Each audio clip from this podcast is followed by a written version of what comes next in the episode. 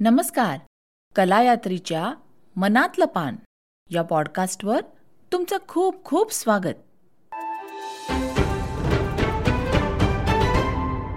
अमेरिकेतल्या लेखक आणि कलाकारांनी सादर केलेल्या या मनातल्या पानावर आज उलगडतोय उजाळा. परदेशात जाणं. यामागचं कुतूहलाचं वलय आता कमी होऊ लागलंय. हौशी पर्यटक म्हणून आता लोक सर्रास परदेश प्रवास करू लागलेत. ट्रॅव्हलर कंपनीतर्फे आयोजित केलेल्या या प्रवासात त्या देशामधली प्रेक्षणीय स्थळं पाहून होतात. पण तिथल्या अंतरंगाची ओळख मात्र फारच कमी होते. किंवा ती करून घेण्यातही फार कमी जणांना रस असतो. एखाद्या देशाची संस्कृती तिथले जगण्या राहण्याचे रोजचे संघर्ष याचा कुठलाच वारा प्रवासी लोकांना लागण्याची शक्यता नसते. एखाद्या देशाची प्रेक्षणीय स्थळं पाहून होतात पण त्या देशाबद्दल केलेली मतप्रदर्शने आपल्याला बघायला मिळतात. यावर इरावती कर्वे म्हणतात संस्कृती समाजाची असते. जरी कोणतीही एक व्यक्ती कोणत्याही संस्कृतीचे संपूर्ण स्वरूप पूर्णांशाने दाखवूच शकत नाही तरी व्यक्तींमध्ये संस्कृती साकारते ती जिवंत होते. नव्याने निर्माण होते किंवा लय पावते. अमेरिकन संस्कृती ही स्वच्छंदी आहे. कधीकधी तर स्वैराचारी आहे असे चित्र रंगवले जाते. मात्र अमेरिकेतला सर्वसामान्य माणूस कसा आहे याच्या अंतरंगात डोकावण्याचा हा एक प्रयत्न.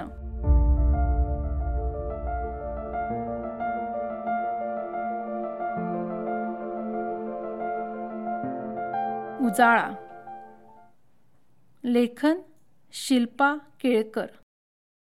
अभिवाचन Vandana Chakrapani. Good morning want to shine your day have a shoe shine Shed the shoe डॉक्टरने मनापासून म्हटलेलं गुड मॉर्निंग नखात आणि अंगा खांद्यावर बूट पॉलिश करत असल्याची काजळी दाटलेली. पण आवाजात मात्र उत्साहाचा स्वच्छ प्रकाश. आला गेल्याचा दिवस आल्हाददायक करण्याच्या विश्वासाने नखशिखांत ओथंबलेला. ऐकणारा कितीही अगदी कितीही गडबडीत असला तरी थांबून प्रत्युत्तर देऊन मगच पुढे सरकणार. किंवा त्याच्या खुर्चीवर बसून दिवस शाईन करून घेणार. ही खणखणीत आवाजातली सेंट लुईस मॅरिएट हॉटेलच्या लॉबी भरून टाकणारी शेडची हाक सारा आठवडा ऐकलेली. त्या लॉबीत मांडलेली सिंहासनासारखी उंच लाकडी खुर्ची. त्यावर बूट पॉलिश करताना गिरायकाला विरंगुळा म्हणून वाचण्यासाठी ठेवलेली वर्तमानपत्रे. पाय ठेवण्यासाठी दोन लोखंडी उंचवटे. त्याच्या शेजारी लटकवलेली शायनिंगसाठी वापरलं जाणारं कापड. आत्तापर्यंत येऊन गेलेल्या गिरायकांच्या पदचिन्हांनी भरलेलं. इतके दिवस मी शाईन करता येतील असे शूजच घातले नव्हते. त्यामुळे गुड मॉर्निंग व्यतिरिक्त माझी आणि शेडशी जास्त देवाणघेवाण झालेली नसते. आज मात्र मला तो काळ्या लेदर शूमध्ये पकडतो. You need shoe shine dear come here तो फरमावतो. त्याच्या इतक्या जिव्हाळ्याच्या हाकेने मी त्वरित त्याच्याकडे जाते. नाहीतरी गेले चार पाच दिवस साऱ्या मॅरिएटमध्ये डॉक म्हणून ओळखल्या जाणाऱ्या या शूज डॉक्टरशी बोलण्याची मला भलतीच उत्सुकता असते. शू शाईनच्या ऐवजी मी आधी थेट गप्पांना सुरुवात करते. पुरेपूर अठ्ठ्याहत्तर वर्षांचा हा शेड. गेली पासष्ट वर्षे शू पॉलिश करत असलेला. शाळेचं अगदी जेमतेम शिक्षण. लहानपणीच घरची गरिबी. लोकांचे बूट शाईन करून त्यांनी स्वतःला त्यातून वर काढलेलं. शिवाय त्याचा आणिक एक साईड धंदा. हॉटेलमध्ये कामासाठी येणारे कित्येक बिझनेसमन शूज विसरून येतात हे त्यानं पाहिलेलं. त्यांची ऐनवेळची सोय म्हणून सेकंड हँड शूज विकण्याची त्याची ही आयडिया मला त्याच्या या हरहुन्नरीचे कौतुक वाटते. त्याला तीन मुली आता छान शिकून सवरून मोठ्या झालेल्या. एक शिक्षिका तर एकीने आपला व्यवसाय सुरू केलेला. आणि एक नर्स मुलींच्या अभिमानाने शेडचा चेहरा उजळून निघालेला. बुटांना करत असलेल्या चकाचकीपेक्षा जास्त चकाचकी ह्याच्या डोळ्यात. मी शेडला म्हणते मी कॉफी आणणार आहे माझ्यासाठी. Let me buy you a coffee. Shed म्हणतो नो मॅम माझी झाली सकाळी एकदा. दिवसातून फक्त एकदाच. अहो ब्लड प्रेशरचा त्रास आहे मला. त्यामुळे सांभाळून असतो स्वतःला.